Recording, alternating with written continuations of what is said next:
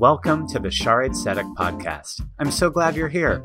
Here you'll find a live recording of just about every sermon, Devar Torah, teaching, or story from our Erev Shabbat and High Holy Day services. We know that you wish you could be with us more often, and we understand. Life getting in the way is not a bad thing.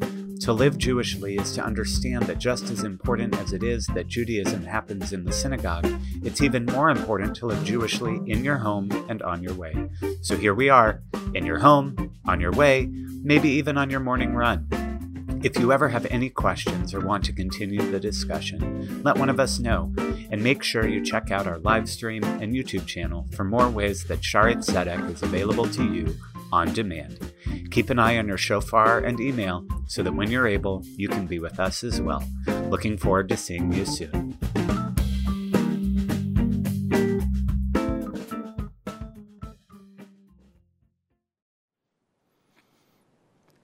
Our tradition holds that today, Yom Kippur, is a day of fear and trembling.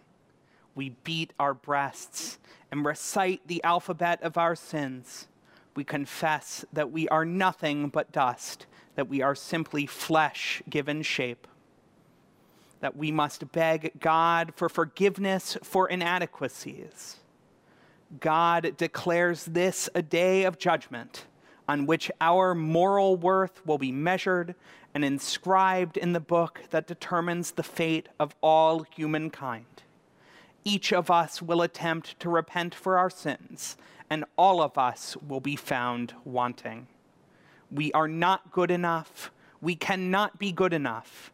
And that fear of not being good enough is at the center of the Yom Kippur experience for many of us and that's not good. We all have a little bit of fear, or a lot, that we are not as good as we should be. That's a big one for me self doubt. I sometimes find myself afraid that I am not actually a good person. I know I do good and I help others when I can, but I can't help but wondering do I only do good because I want people to think I'm a good person? Do I perform good deeds just to make people like me? Am I simply playing the role of a good person to diminish my fear that I am not? I know that I, I cannot be the only person kept up by these kinds of questions at night. But this kind of fear does not motivate us to make the world better. It actually may paralyze us and make us miserable. In the traditional Haftarah for Yom Kippur morning, the prophet Isaiah voices God's sharp rebuke of the people Israel. Lo tatsumu chayom lahashmiya bamarom kolchem. Your fasting this day will not make your voice heard on high. Hachazagiyatsom evharehu. Is this the fast I desire? A day for people to afflict themselves, to bow their heads like reeds, and sit in sackcloth and ashes? Is this what you call a fast? A day pleasing to Adonai? The question is clearly rhetorical, as Isaiah goes on to tell us the kind of fast that God wants. This is the fast I desire to break the bonds of injustice and remove the heavy yoke, to let the oppressed go free and release all those enslaved, to share your bread with the hungry, and to take the homeless poor into your homes, and to never neglect your own flesh and blood. What's being criticized here is false piety, putting on a good show but never following through on becoming a better person or improving the world around us. That's not real teshuvah or repentance. Teshuvah works like this we make mistakes or we do something wrong, we make up for what we did, and then we do our best to make sure it doesn't happen again. Hearing Isaiah's words, maybe we will realize that sometimes we are just going through the motions, that we are not judging ourselves honestly, that we are making excuses for ourselves. But this too can be taken too far. Self flagellation is not teshuvah, and wallowing in our mistakes is not what Yom Kippur is about. The task of Yom Kippur is not to become perfect, but to take a long, hard look at ourselves, to see not only our mistakes, but our best efforts as well. And let's be honest, with everything happening around us, it is very easy to judge ourselves harshly. We are living through a global pandemic that has reshaped almost every aspect of our daily lives. We are on the brink of a controversial presidential election whose vitriol makes it onto every TV screen, every website, every news article. We're sending our kids to school in fear or tethering them to a screen at home. Even going shopping has become like navigating an obstacle course just living our lives right now is more draining than it has ever been.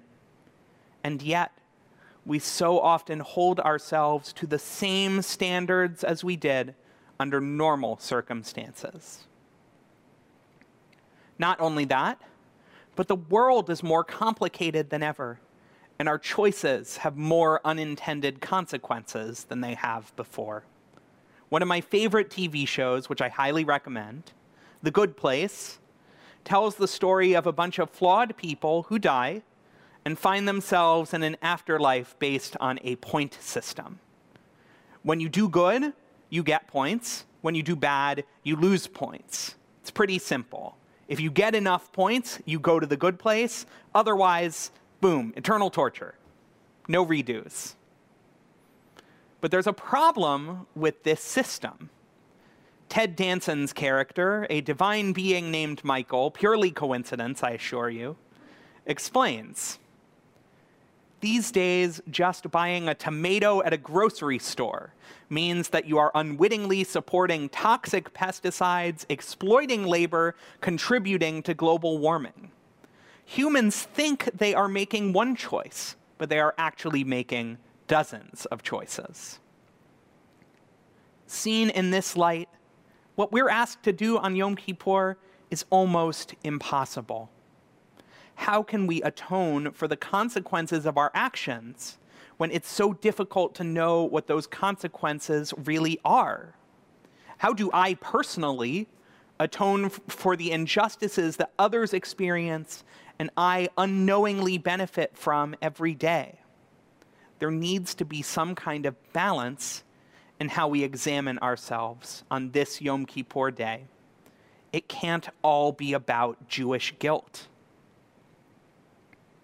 In Pirkei Avot, a wellspring of quotable Jewish wisdom, we read, V'hevei dan et kol ha'adam lechaf zechut.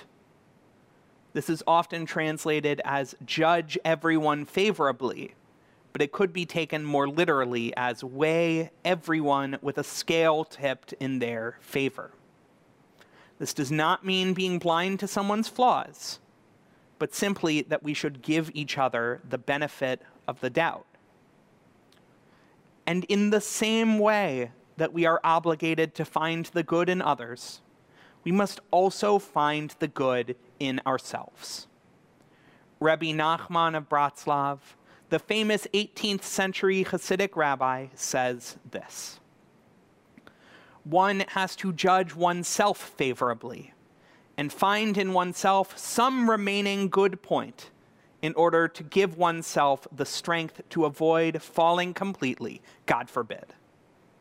On the contrary, one will revive oneself and bring joy to one's soul with the little bit of good one finds in oneself.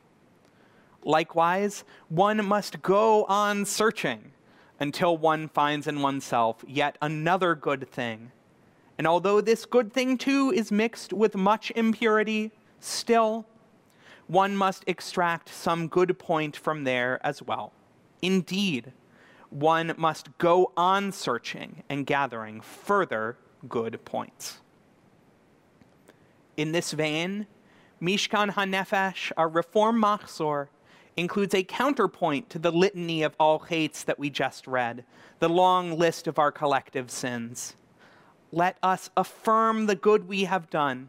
Let us acknowledge our acts of healing and repair, the prayer book tells us. Reflecting on our goodness inspires us to renew our efforts in the year to come. This is what Isaiah is asking us to aim for a Yom Kippur on which we see ourselves as we are, imperfect, but bent on improving. If you're here with us today, praying and listening and really trying to get the message of these high holy days, you're probably already on the right track. If you're worried about whether you're good enough or not, you're doing just fine. I'm not saying that everything we're doing is as good as it can be. We can always be kinder, more generous, more patient. And we have to try to do just that. There is no getting off the hook. As we read in Pirkei Avot, Lo alecha hamalacha ligmor, velo ata ven chorin lihibatel mimena. You are not supposed to finish the work, but you are not allowed to stop trying.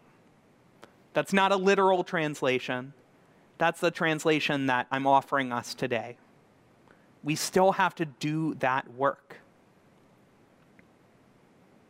But this might be the hardest Yom Kippur any of us have ever experienced. And I think we're all in danger of being too hard on ourselves and setting the bar higher than we can possibly reach. So, how can we know where to set that bar? The answer to that is that there's no easy answer. We have to know ourselves and trust ourselves. We have to listen for the still small voice that calls us to goodness, a voice that is not one of criticism, but of encouragement.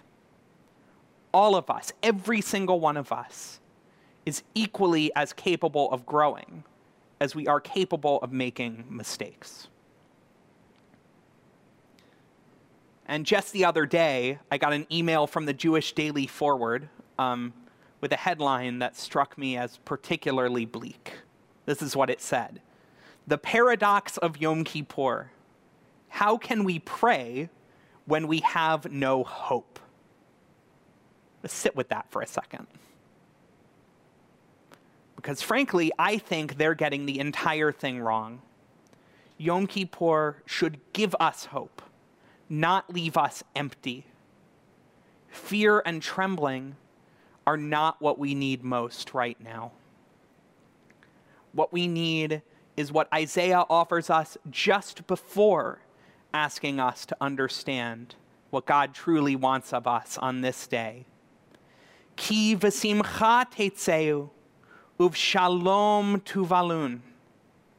You will go out through joy and be led forth in peace. And Rebbe Nachman adds focus on the good in yourself. Take joy in what is good, and you will be led forth from inner darkness. May all of us emerge from this Yom Kippur not empty, but with renewed compassion for ourselves, for others, and for our entire world. Ken Ratzon, May it be God's will.